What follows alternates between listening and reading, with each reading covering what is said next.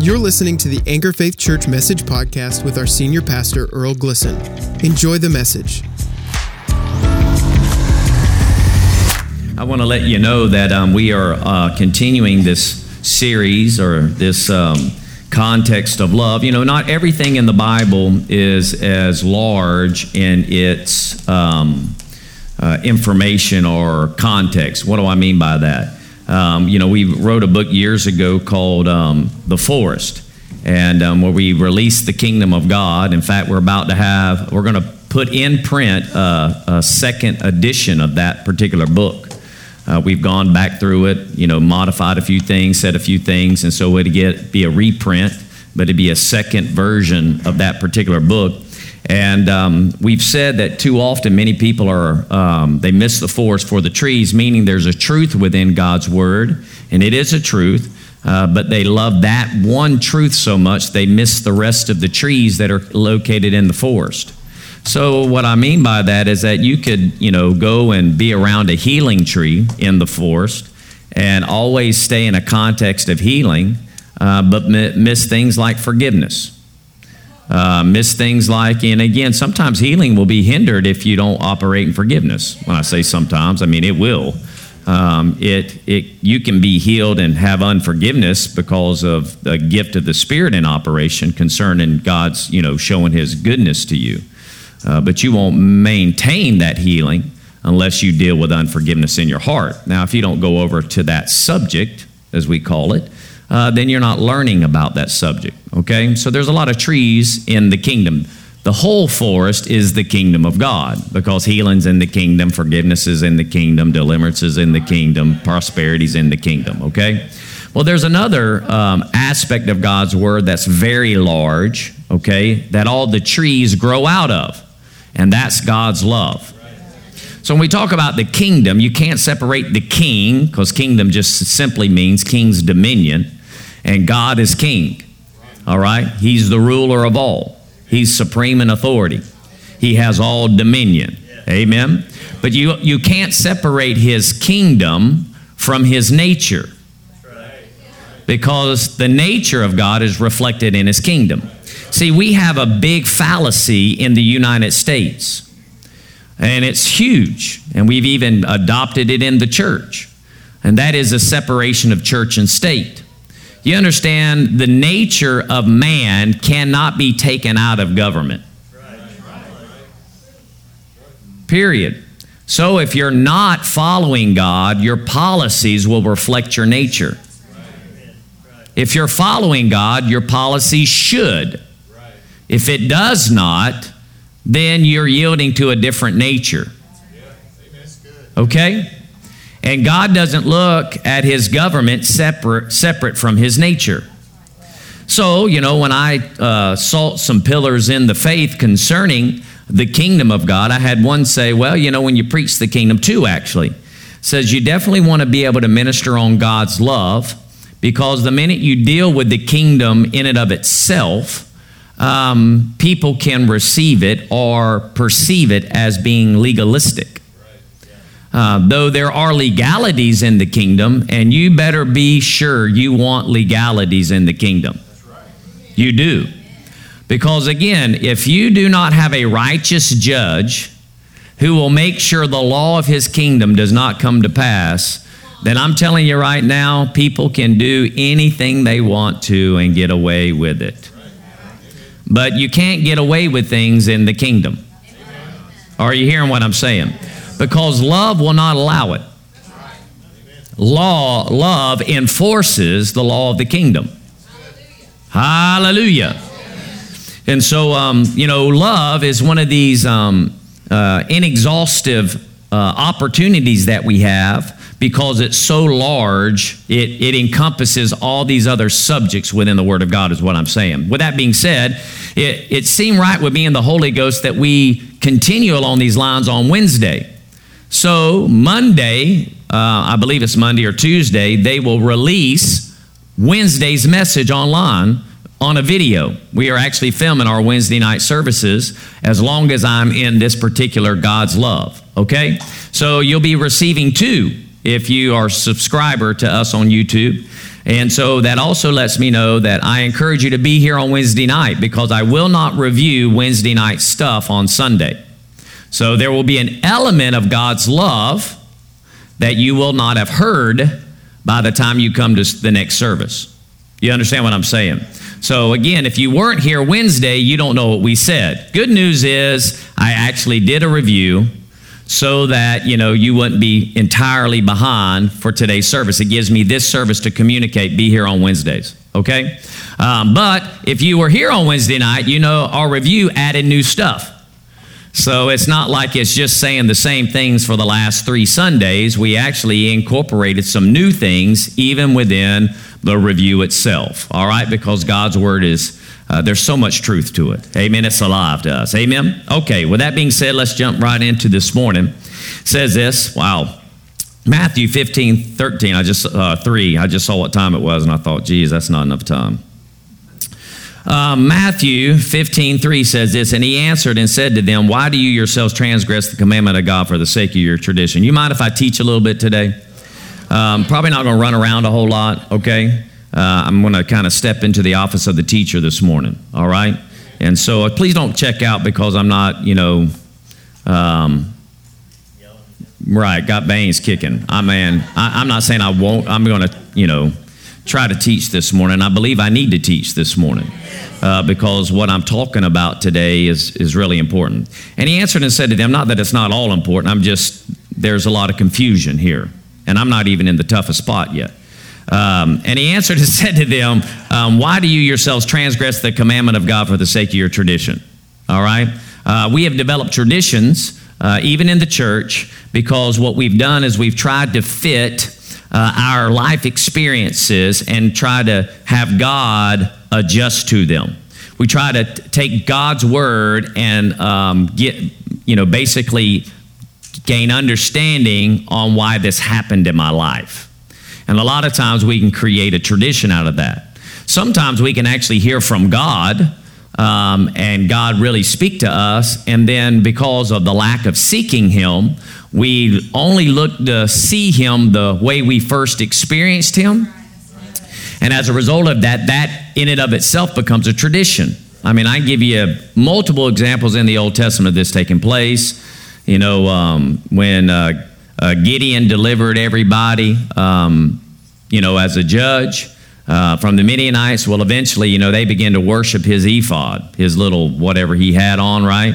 Um, same thing. Um, Moses' um, um, staff that had the snake on it, uh, it became an object of worship. At some point, that one king cut it up, got rid of it. Okay, um, they he got rid of something um, what we would consider uh, historical archaeology.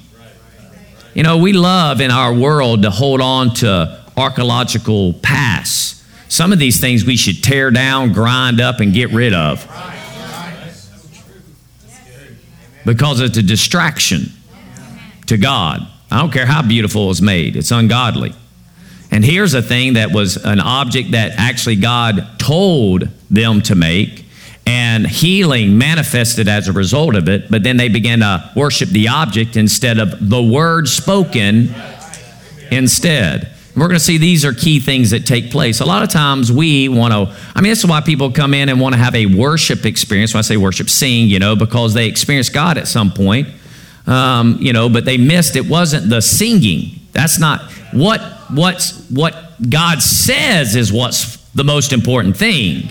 You know, whether he speaks it in a song, whether he speaks it through uh, the gifts of the Spirit, whether he speaks it through, you know, a manifestation of his healing, whether he speaks it through whatever, you know, some complete stranger coming up to you, right? Uh, all these particular things, you know, people get stuck on what the object was that brought the word instead of the word itself. And this is where the failure comes into play. And so we can develop these traditions along these lines. So we want to be able to, you know, stay with the command of God. Right? He said, Why do you forsake the command of God? Why do you keep forsaking what I'm saying? Because you love what I may have said through something more than what I'm saying. Y'all get that? All right. Um, so today we're going to talk about love works. Look at your neighbor and say, Love works. You know, love works. It works. Okay, now when I say love works, you know, I think most of you uh, receive that statement as love gets it done, right? I mean, love doesn't fail, right? Love never fails. Love works, right? The love of God works. Yeah, but I mean it more like love is working, yeah. like it's on the job. love is not some passive, sit down, you know, feeling that flows through a service. Love is employed. Uh, love is deployed.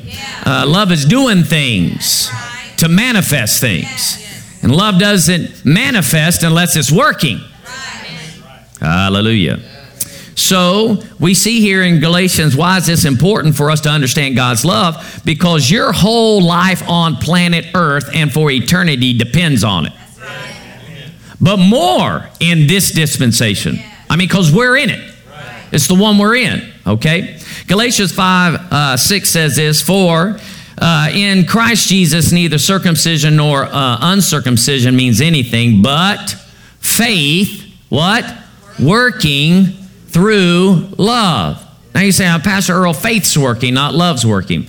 Okay, let's keep reading. In an amplified classic translation says it this way If, for if we um, are in Christ Jesus, neither circumcision nor uncircumcision counts for anything, but only faith activated and energized and expressed and working. Again, how? Through love. Now let's look at the Young's literal translation, all right? Because I like this one, because this one really puts it in a great context. Look at this. For in Christ neither circumcision availeth anything nor uncircumcision, but faith through love. Now that's how it works. Faith, how? Through love. And what are they doing? They're working. Jesus said, Don't you know I'm about my Father's? I'm working. I'm working. Now, the problem is I'm using a word that has become an absolute heresy word in the church. And that's because they fail to truly read the Bible. When you fail to read the Bible cover to cover and desire to understand it, then you will allow others to dupe you into laziness. And because of that, you will end up finding yourself not arriving to God's greatest expression of Himself because you're waiting for Him to do everything while you do nothing. All right? Again, you had to do something in order to be born again in the first place. Now, what did you do? You did not get your life together. You did not clean yourself up. You did not circumcise yourself. What you did is you heard God say, believe that Jesus Christ came, that He died on the cross for your sin. Repent of your wickedness. I'm going to call it that because, again, we say sin and people don't recognize it's wickedness. Repent of your wicked sin, right? And call Jesus Christ your Lord.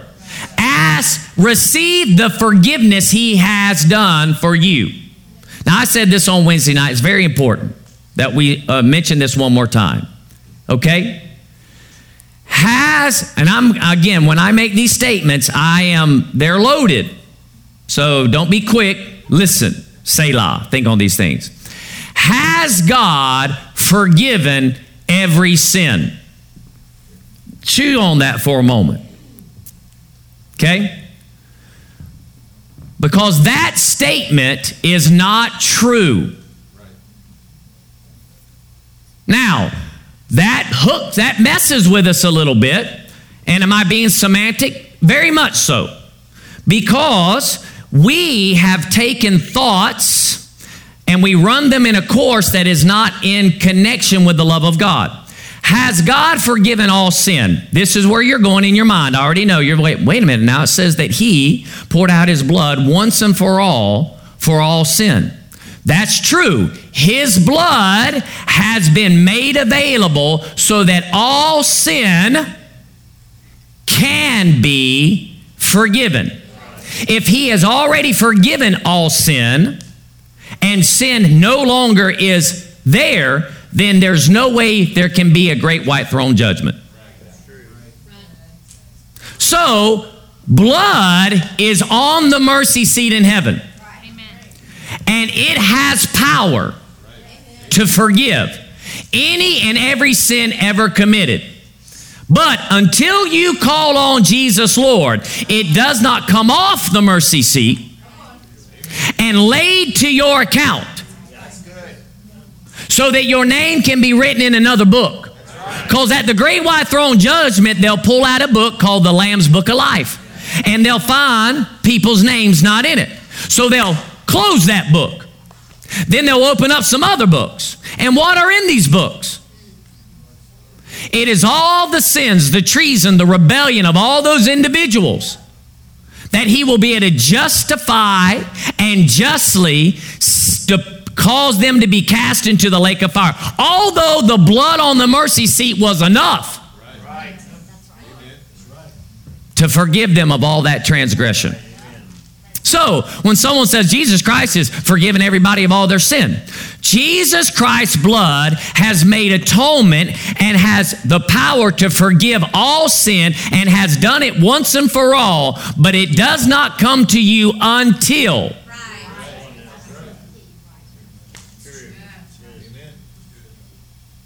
Until.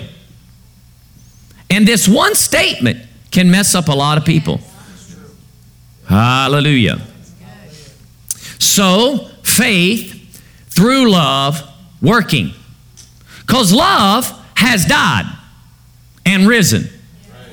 But faith through love working causes the salvation of man to take place. Are you with me? Okay.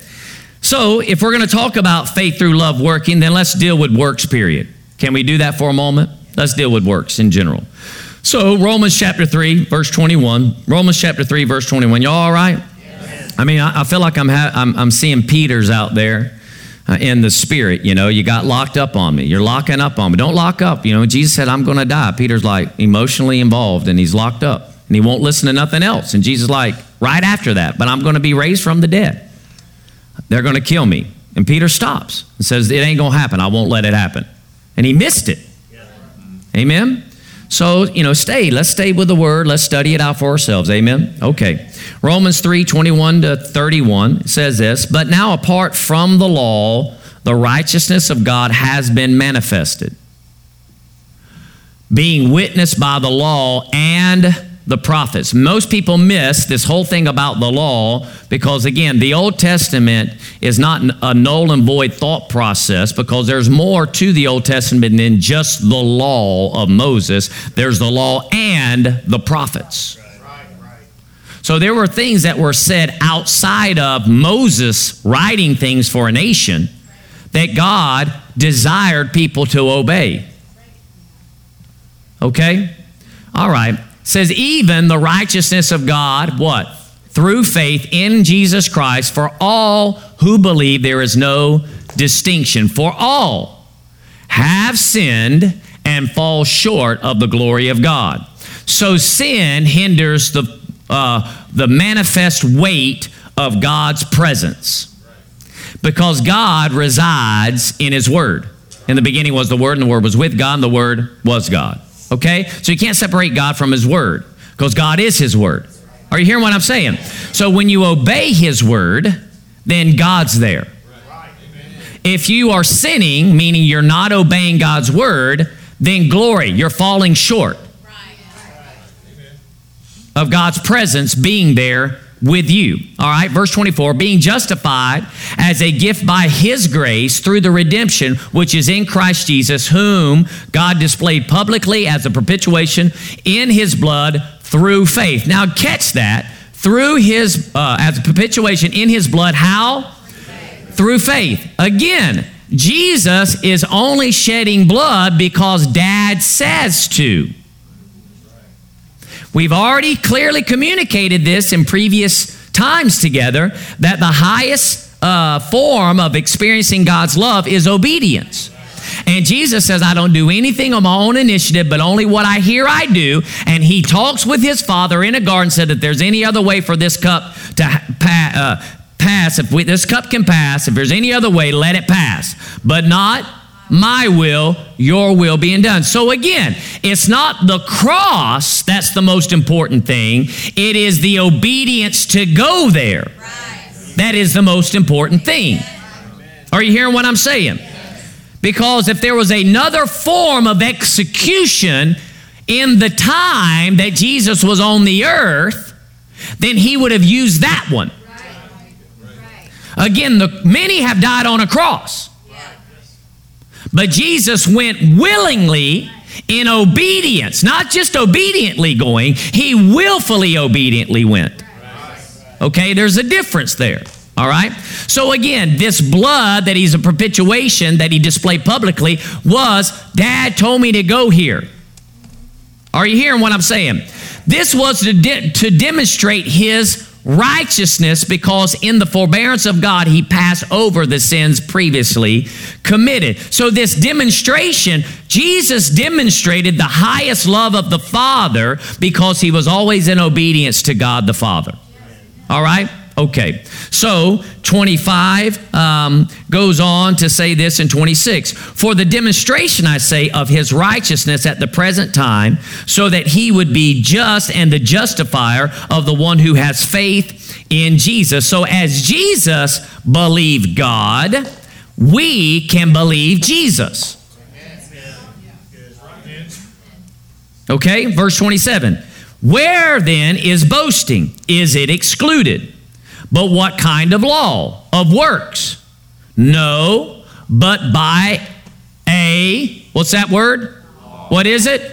What is it? By a law of, so faith is a law. So again, traditionally, what do we say? The law's been done away with. There is a lot of laws from the kingdom still in play today. So the minute you pick up this th- thought, I'm not under the law, well, you better be under the law of faith. Yes. You better be under the law of spirit and life in Christ Jesus. Yes. So please don't hold to these uh, falsehoods that people are putting out there that, that puts you in a position where it hinders you from experiencing God's greatest love because you feel like you're incapable of living by faith. Faith has a law associated with it, which means God is legally obligated. Legally obligated to cause His word to come to pass. But His word does not come to pass outside of His love. This is very important because this is where we miss this law done away with uh, idea, we miss this. Look at verse 28. For we maintain that a man is justified how? By faith apart from the works of the law. So, what is he literally saying here?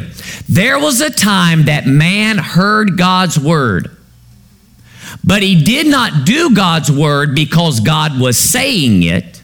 He was doing God's word based upon how he wanted to do it. If you hear something about God and say, Well, I'm going to do that because I'm just going to do it. Now, I'll give you a case in point.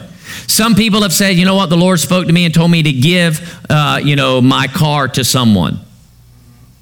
And that's a true statement.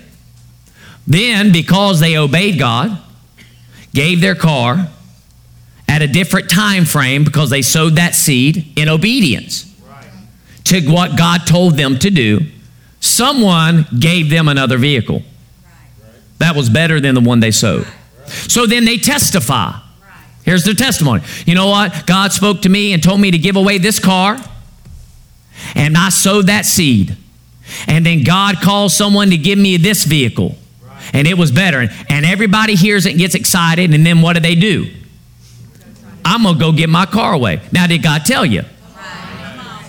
That's the problem. See, you're working a law now that is still in play, but not because God said. So it's not by faith because unless God tells you to give the car away, even though He could do that, are you hearing what I'm saying? So if we don't watch out, what we'll do is we'll go into the Word. There's all these principles, but we're never actually seeking the voice who speaks it. We are determining how to apply it ourselves. And the minute you do that, you're working a law. You're working a law. And that's why when he laid out the law of Moses, the law of Moses was not ungodly. It came from the Father. What he was letting them, them know in the old covenant is that your spirit man is not alive to be able to want to hear this voice and follow it.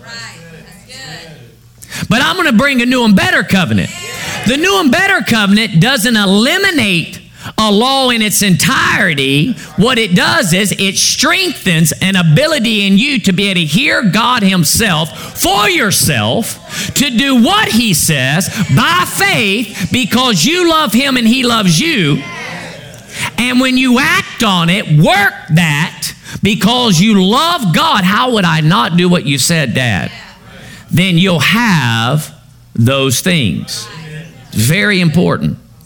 So he goes on and says this in verse 28 For we, again, have maintained that man is justified um, by faith apart from the works of law. Or is God the God of Jews only? Is he not the God of Gentiles also? Yes, of Gentiles also.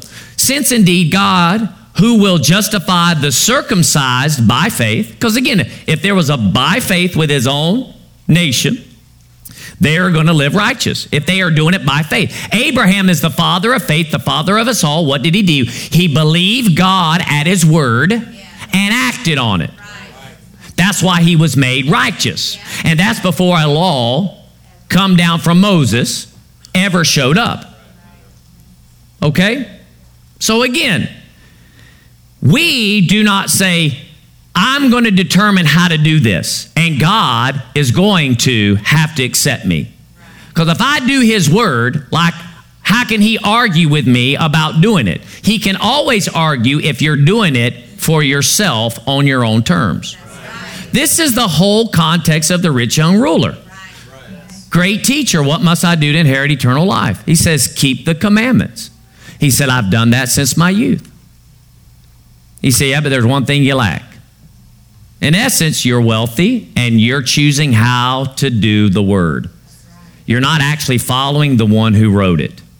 Because if you were, I'm going to put the test to you right now.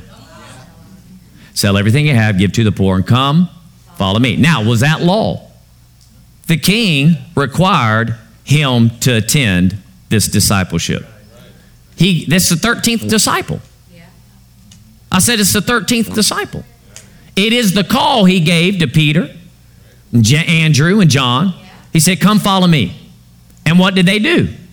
They left. Said, Sell everything you have, give it to the poor, and come follow me. Now, if he would have, by faith, obeyed that word, we probably would have heard, there might even be a book that has his name on it. He may have touched nations. But what did he do instead? No, I'm going to I'm going to do what Adam did, the first Adam, when he fell. I'm going to make a demand that God has to accept me the way I am choosing him to accept me and I'm going to use his own word against him. It doesn't work. It doesn't work. See, the Pharisees had the biggest challenge with Jesus, not because they didn't know the word, but because they turned the word to benefit themselves only. They were working the word themselves instead of obeying the word and working it. It's a difference. It's a difference. That's why your heart's involved. That's why your heart's involved. Amen? Okay. Um, let's go on. He says this. He says, um, since indeed God who ha- uh, will justify the circumcised by faith and the uncircumcised through faith is one, do we nullify the law through faith? Y'all look at it now. I'm not saying this.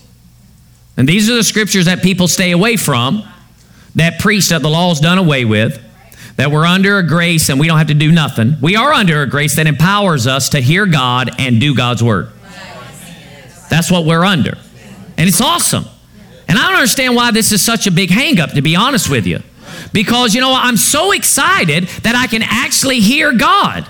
I mean, we have a living God we get to hear. I mean, how exciting is this that you're like, God just spoke to me? I mean, that is so awesome. I'm like, wow.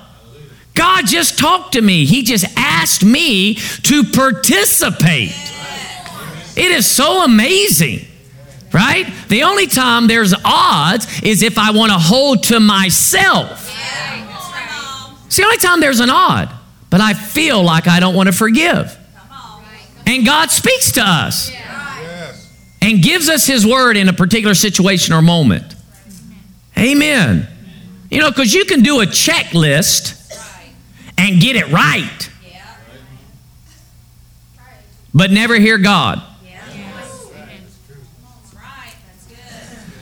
So, do we then nullify the law through faith? What's the next four words? Say it. Say it.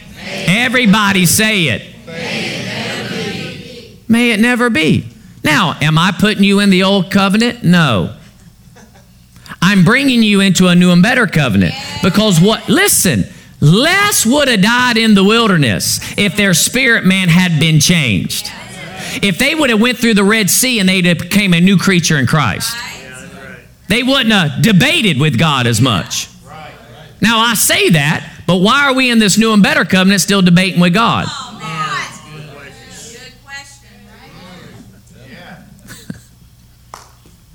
May it never be. On the contrary, we establish.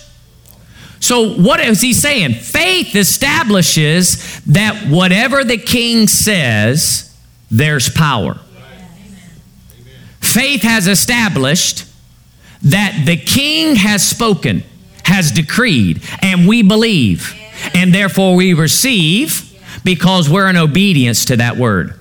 It's not what I'm doing. It's what he says I should do, and I willfully and obediently do that expression, and I get the results of what that is.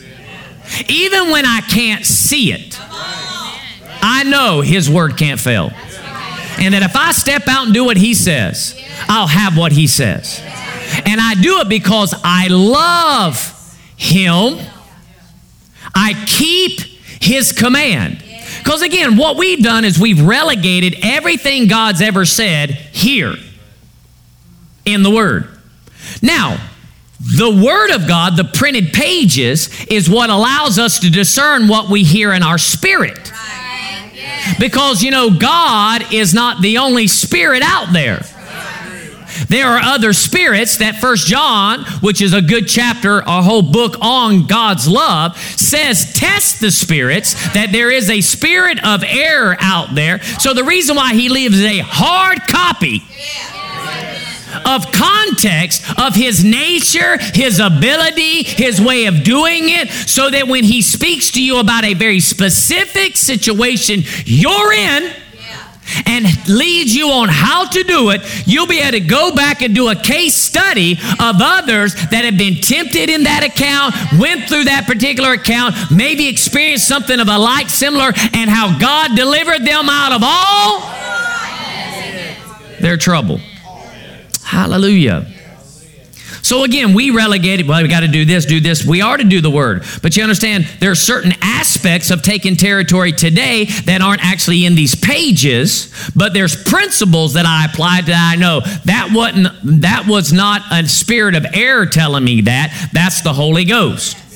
Well, I heard the Lord say that so and so was going to be my spouse, and they're not even born again. Well, the Holy Ghost didn't say that because He says, do not be unequally yoked with unbelievers. So, two things are going to happen then. Either one, you missed it, it's the spirit of error trying to get you off, or number two, you're going to have to wait around until they actually get born again and they just let you know that they're going to come into the kingdom. But you don't get tied to them with an I do until they manifest what you heard. But what do we do? A lot of times we get ahead of the game, a lot of times, or we've missed it entirely.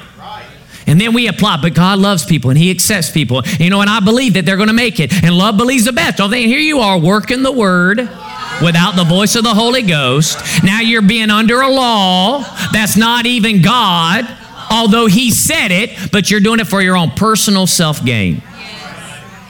Now, who's really being legalistic? No, the freedom comes. What did the king say? What did he say today? This is why we have to seek him. Is why we have to seek him. Is why we have to seek him every day. Seek him. Talk to him. Spend time with him. Pray in the Holy Ghost a lot. Yeah, pray in the Holy Ghost a lot. Amen. Okay, so again, this is the law we're talking about. When he says faith has not nullified the law, faith has actually established it because what faith did is what you couldn't do in an old covenant, we can do in a new covenant. We can hear God. We don't need someone to go up the mountain for us. He came down and lived in us. Amen. For some of you, I think you want the fire and smoke to come down a mountain. Oh, I'm preaching. Because don't think in this dispensation, people ain't, ain't hungry. They, they desire, they are so desiring old covenant manifestation. Oh, I just want to see the glory. That was old covenant manifestation, but we want it to happen here. Oh, I just want the smoke to fill the temple. Well, that's old covenant manifestation. Oh, I wish God would just have a light. I wish I went by the church and there was like a fire. I mean, you don't need that stuff in this new covenant. Now, if it manifests, fine. But there's nothing greater than this still small voice on the inside of me telling me I'm the child of the king. And when he whispers to me in these intimate places, I can attach my whole being to that. We do greater exploits if we quit trying to get it, calling me legalistic. But then we want to, where are the miracles? Where, you know, y'all working? And then people aren't even in faith. Well, God's going to do what He does anyway. Well, if that's true, then why isn't everybody saved? Why are people going to the lake of fire?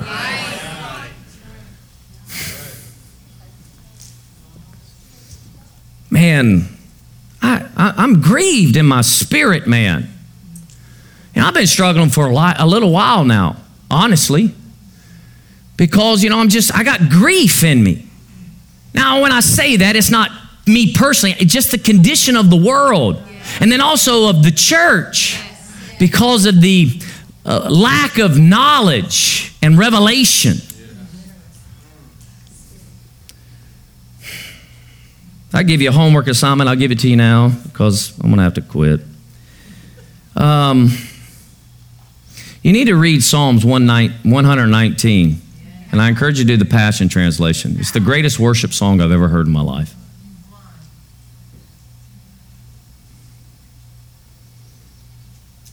It's a very, very daunting task we're in now because of the superficial and the soul connecting of God.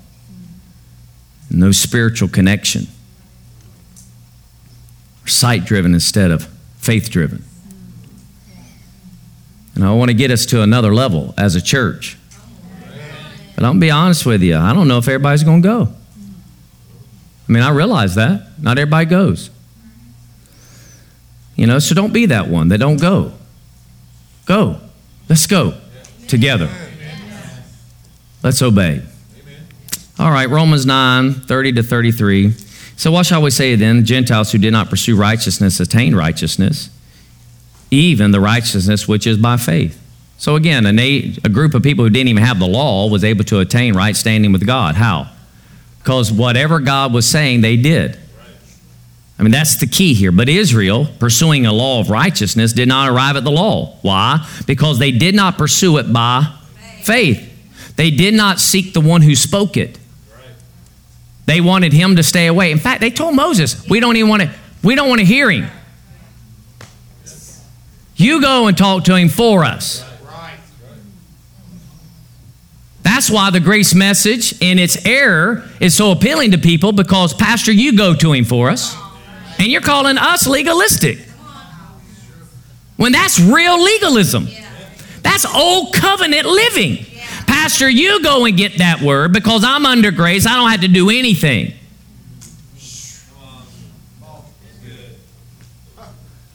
Because there's nothing I can do. Enough, I didn't do anything to get what I'm in, and I can't do anything to be where I'm at. Well, why is God even talking then?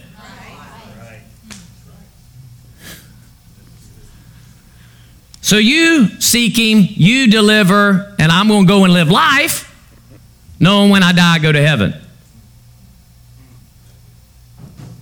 We come guilty and under condemnation because the word's trying to elevate you to obedience. Yeah.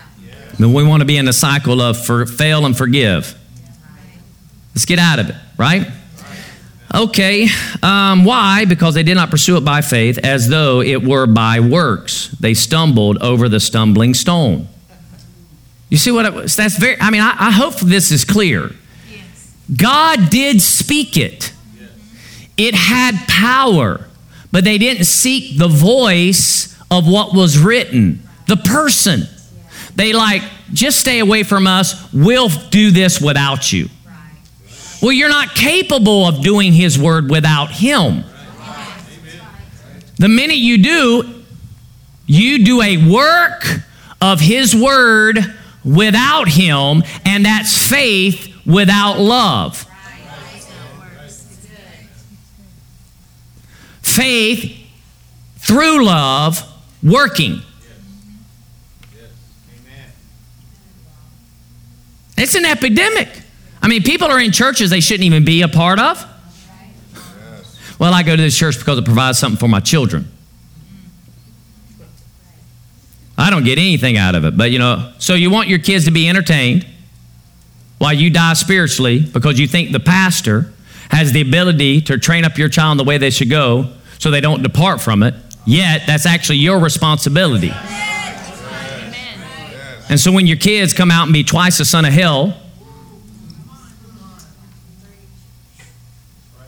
instead of going to a place that fed your spirit so you could be led by the Spirit.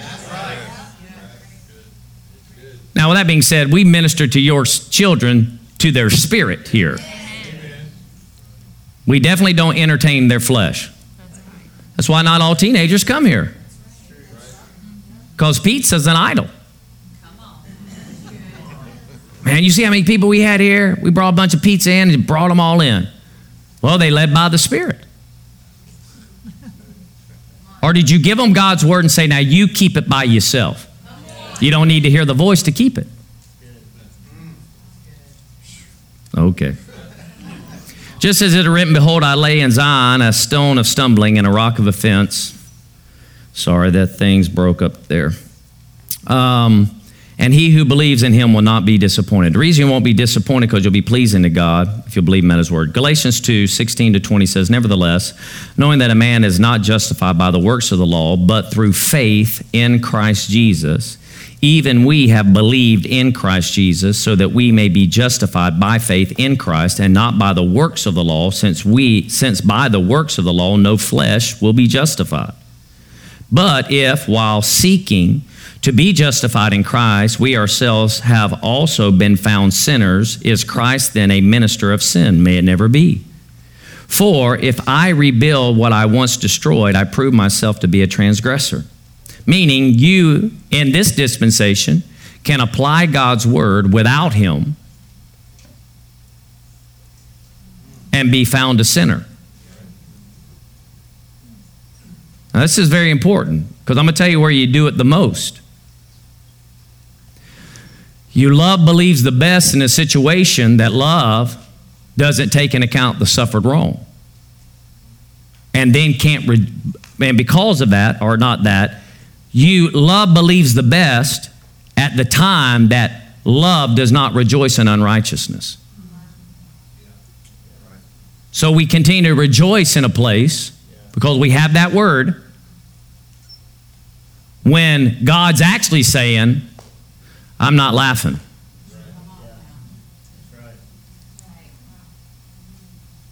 The reason why love has so many elements to it is because God is speaking to people on so, di- so many different levels. I mean, this is not like that's the problem with working the law yourself. It's not a cookie cutter response. God knows what's been going on with people. I mean, if you've been at Anchor Faith Church for more than, you know, 5 or 6 years and you have partnered with the vision, gone through supportive ministry, been a part of some form of leadership and through the um, you know, accountability that's associated with that and the meetings that come with that.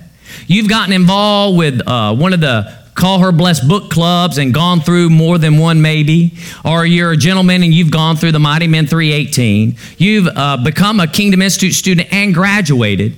And if you expect me to apply love in your life, when you are walking in sin the same I would for a person who just first comes in the door, you are sadly mistaken. I am obligated by the king to minister to you at the level you attain to. So, when you try to come at me and say, Well, how come you letting that go? What about, well, how come you're not doing what you know? How come you're not living by faith? How come you're not putting your flesh down? How come I'm begging you to come to Knowledge Junior and serve? Come on. I mean, everybody wants to grow to spiritual maturity.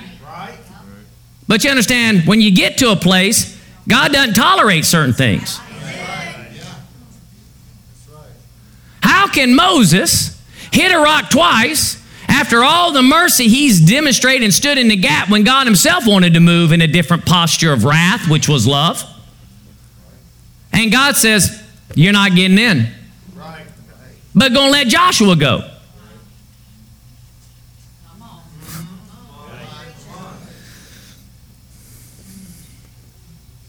May it never be. uh, verse 19 for, the, for through the law I died to the law so that I might live to God. Now, and the reason I brought this in, all that, because here's context. Now, here's verse 20. What did verse 20 say? I have been crucified so before Paul, which we use this scripture all the time, we all know, you know, Galatians 2:20, right? For I've been crucified with Christ. It's no longer I who live, but Christ lives in me. And the life which I live now in this skin suit, the flesh, I live how? By faith in the Son of God who loved me and gave himself up for me. He loved me. Why? Because he, he through obedience went to the cross and died for me. So, the reason why I, Paul, who lived the law and according to the law, found blameless. But when I got around the voice and realized I was supposed to follow the voice of that law, when I heard the voice of the law speak to me on the road to Damascus, all of a sudden it upended everything I thought I knew about God.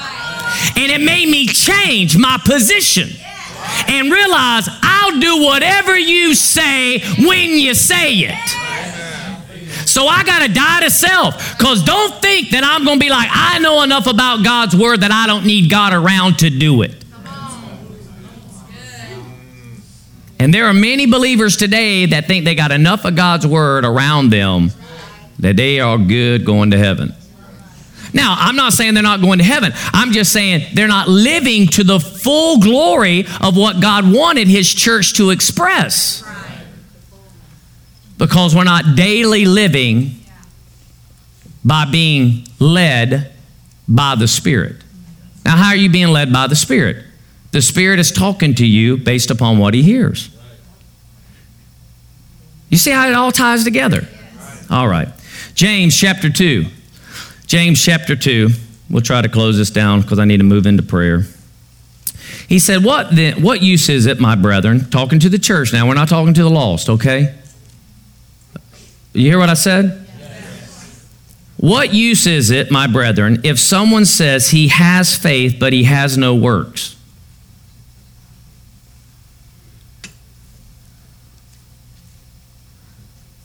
All right? So quit association the word work to Old Covenant. There's always been a work. It's called obedience. All God did through all of his dispensation was lay a word out so that man could obey it. And it even happened in the garden with Adam. I laid my word out so he could obey it. And again, obedience to God means that inevitably a choice is going to have to manifest. That's why he gave him everything in the garden that was good and put one choice to do wrong. Because I want you to love me. I want you to love me like I love you. Because God does not violate his own word.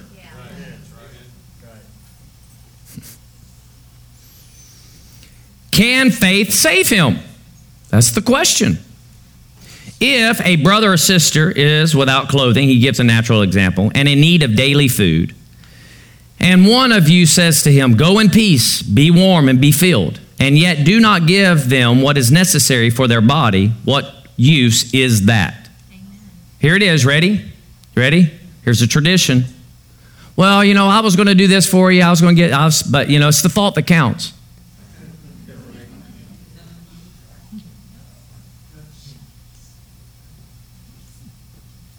A thought not acted on to demonstrate love is useless.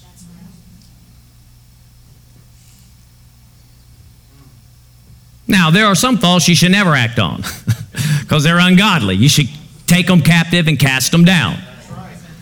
But if there is a true brother in need, now this is not a generic statement. You can't take this one statement. Again, this is where we fail. This is where you'll go back to the law. Oh, look what it says. If my brother's in need, I got to do it. Well, wait a minute. Why are they in need? There are conditions here. So there's other things we have to ask besides just taking one scripture and all of a sudden through that scripture decide if I hear anybody's in need, I'm going to do that thing. Well, God may say, don't do nothing for them. Because did the prodigal son have a need?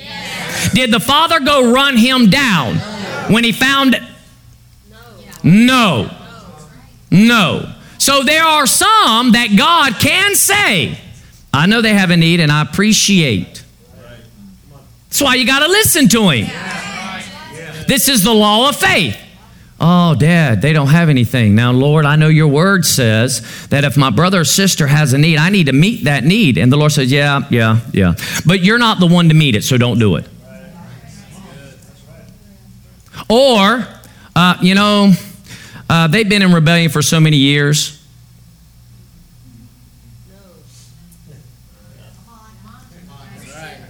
Now, you're not going against the word. He's telling you how to apply, because there's a whole lot of other scriptures I could show you that can cut you off from individuals. And love does that. Love gives people what they want. Don't look at me like that. I just refuse to be driven by law in the context that I'm working the law myself. So if somebody comes in here with a knee and tells me they're about to cut off their house and they're about to, you know, evict them, I'm not going to allow myself to be emotionally moved by that. Because I don't live by the way I feel. My first inclination is I want to do something, but I'm constrained because I'm led by the Spirit. But what you'll do is you'll hear that so and so came by the church and asked for something and we didn't give it to them. Without ever asking, I wonder what God was saying about that.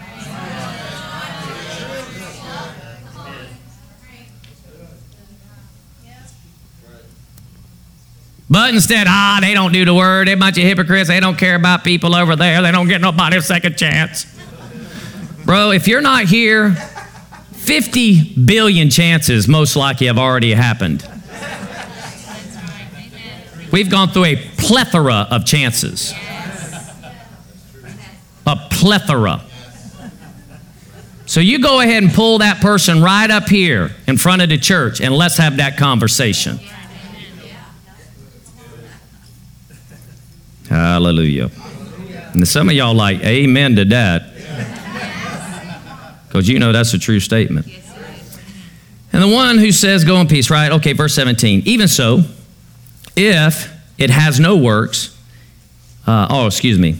Uh, la, la, la, la. Yeah, verse 17. Even so, if it has no works, it's dead being by itself. But someone may say, well, you have faith. Um, You have faith and I have works. Show me your faith without the works, and I'll show you my faith by my works. You believe that God is one. Now, this is really important here. Because again, context. You believe. That means you have faith. No one is questioning that faith has come. Faith comes by hearing. So faith is present, but that doesn't mean it's active. Right? Because we could do a funeral today and a body can be present, but they're dead. And we can honestly say so and so was at Anchor Faith Church today. Yeah, in a casket. Now, some would say, yeah, but it really wasn't him. It was the skin suit, and that was the name given to them on the in the earth, and so they were there specifically all in physical form, and that is not a lie. But without their spirit, it's dead. Which means you can have faith, hear God's word about it, but not be doing it based upon his voice specifically, or not acting on the voice you just heard. He goes on and says, um, You believe that God is one. You do well. The demons believe, also believe and shudder. Now, that's a sad indictment right there, if you really let that soak in. In essence, what James says, I got a bunch of demonic faith among the brethren. They believe as much as demons do. Demons believe God, but they can't act on it. They know what God's word says, and they have to obey that. Now, meaning, obey in this point. No demon wants to leave a person, but if a child of God full of authority, by being led by the Spirit, cast that demon out. It has to go. Now, the demon wasn't in faith, the demon was in response to the Word of God because the demon can never believe God for anything. But it is required to follow whatever was said.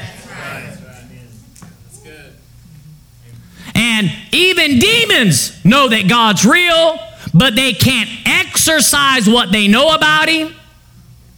And there are people in the church that have demon faith. I mean, that's what the Bible says.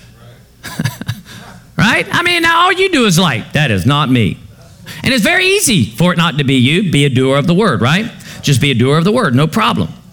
All right, verse 20. He says, um, But are you, okay, but are you willing to recognize, you foolish fella, that faith without works is useless?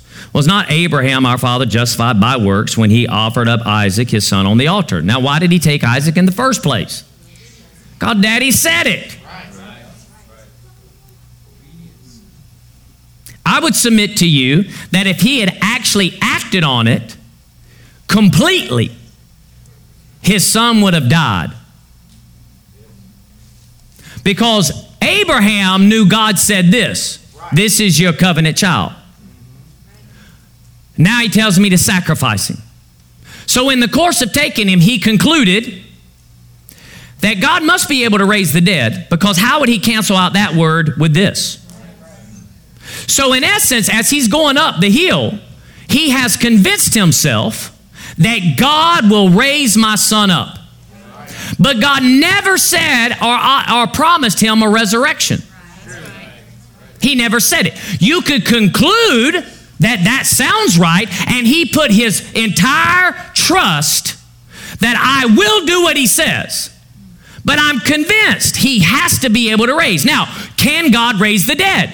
Absolutely. But did God promise Abraham that he would resurrect his son? Did he speak it? Never did.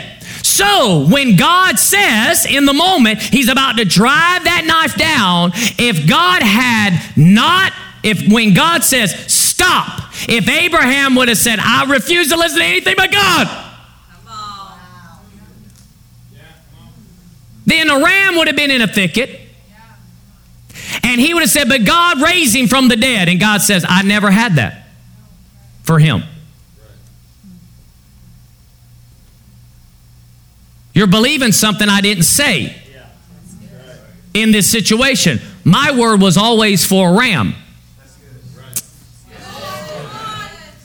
That's why you can't live by what you heard, you got to live by what you're hearing. And many of us have sacrificed and we felt like we were close to God about something because, again, some of our first experiences with God was through a sacrifice.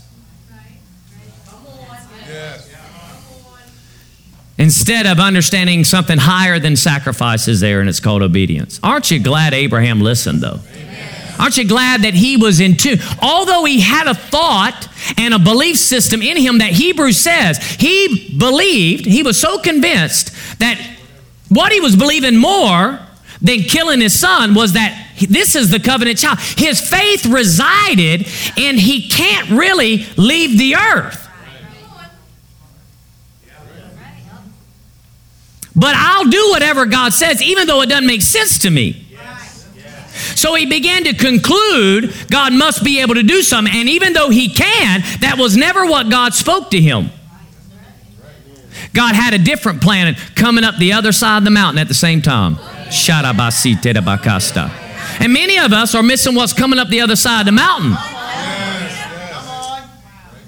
Because we live God's word according to how we want to live it. And if you live by the law, you'll die by the law.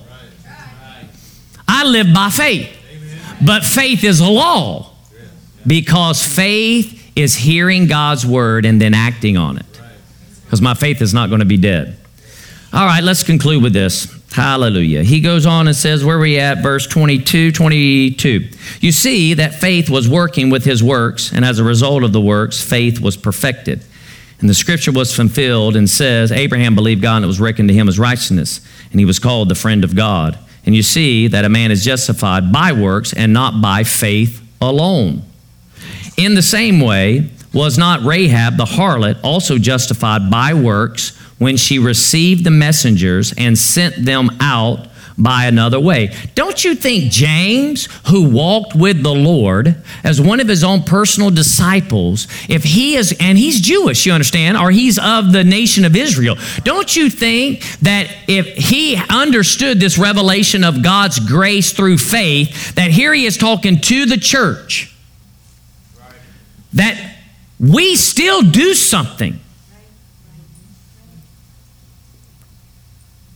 If, if, if doing something was legalism, or yeah, legalism, right? You're trying to put me under bondage. How can I put you under bondage? Whatever Jesus says, freedom comes because it's the truth that sets you free. How could I ever put you under bondage if I says the word says the, the Lord says? And if you act on that, then the power contained within that word will come to pass when you crucify your flesh and live by faith. He says, um, so he uses two. One that's not even Old Testament, I mean, in the context of Old Covenant, neither one of them are actually in the law of Moses. So what's he doing? He's predating this whole context that you know what? You don't live by what is written. We do live by what is written and what is spoken. We act on it. He says, verse 26 For just as the body without the spirit is dead, so also faith without works is dead. Why? Because faith through love working causes things to come to pass. This is why it's so important for us to understand. And how does this all tie together? Because the greatest expression of God's love is obey Him at His word.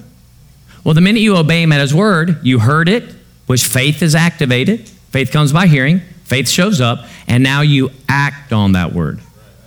Now, it ain't whether you're good enough to act on it. That's not the point. Although you've been made righteous and you are good enough, right? But it's not you doing it, it's you doing what he said, and his saying is what does it, but it's not independent of you acting on trusting that what he says has got enough power in it. You can't take your work out. You can't take your part of the equation out. It says that Jesus worked with them, confirming the word. Didn't say Jesus worked for them while they got to enjoy watching him do everything. They got in some pretty rough spots that if what they said didn't manifest, they look like a bunch of idiots or they would die. But God. I said, but God. Was he the deliverer? Because he acted with him. So, with that being said, last passage, I close with this Philippians 2 12 through 16 says, So then, my beloved, just as you have always obeyed, not as in my presence only, but now much more in my absence, work out your salvation with fear and trembling. Now, this is not salvation to be born again by itself, you understand? God wants to deliver you out of all your troubles. So, salvation is not a born again experience only.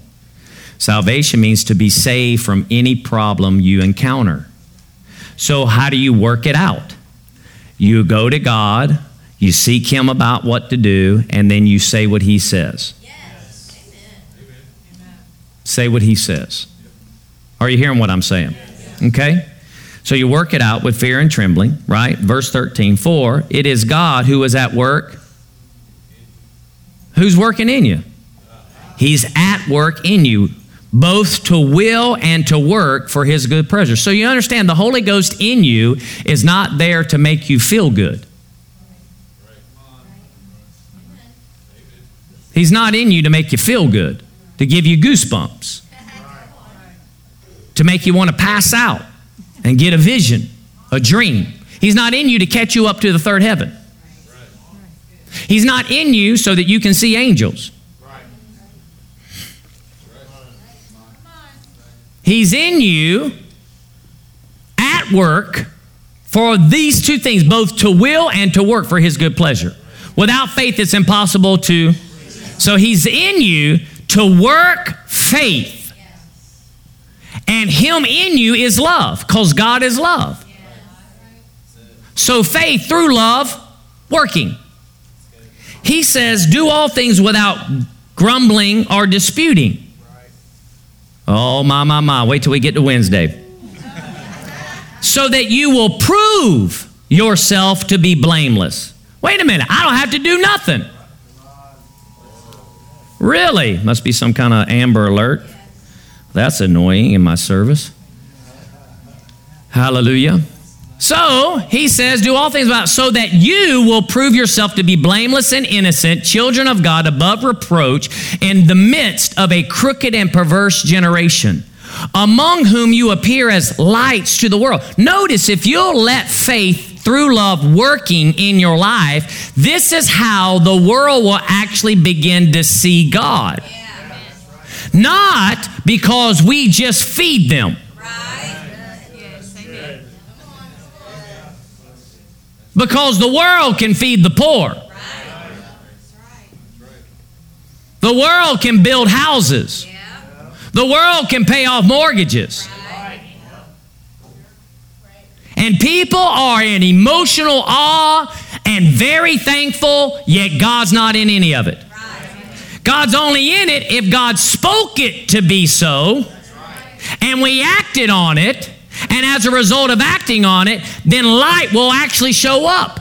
You can't do something of God in and of yourself and expect God's light to show up. It only shows up when you do it in obedience to His Word.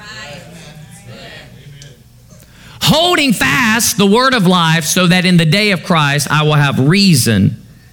I will have reason I will have reason to glory because I did not run in vain or toil in vain.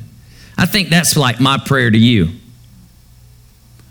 is that you would allow love to work in you by faith, through faith, believing God, seeking Him, wanting to raise to the highest so that at the end of my life, I won't feel like I've laid my life down for a congregation in a community for no reason.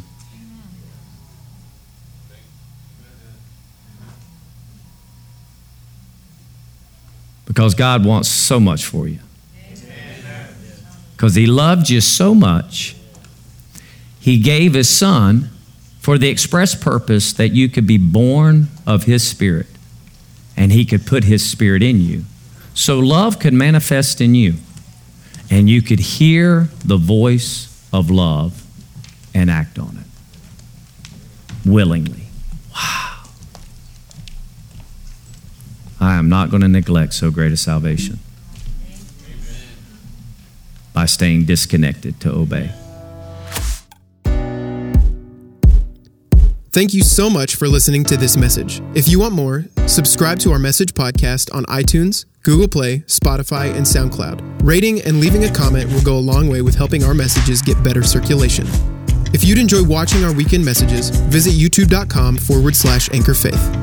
We'd love it if you'd subscribe, leave a comment or a like on the messages. If you'd like to find out more information about us and how we're influencing the world and help support the work we're doing by giving, just visit anchorfaith.com.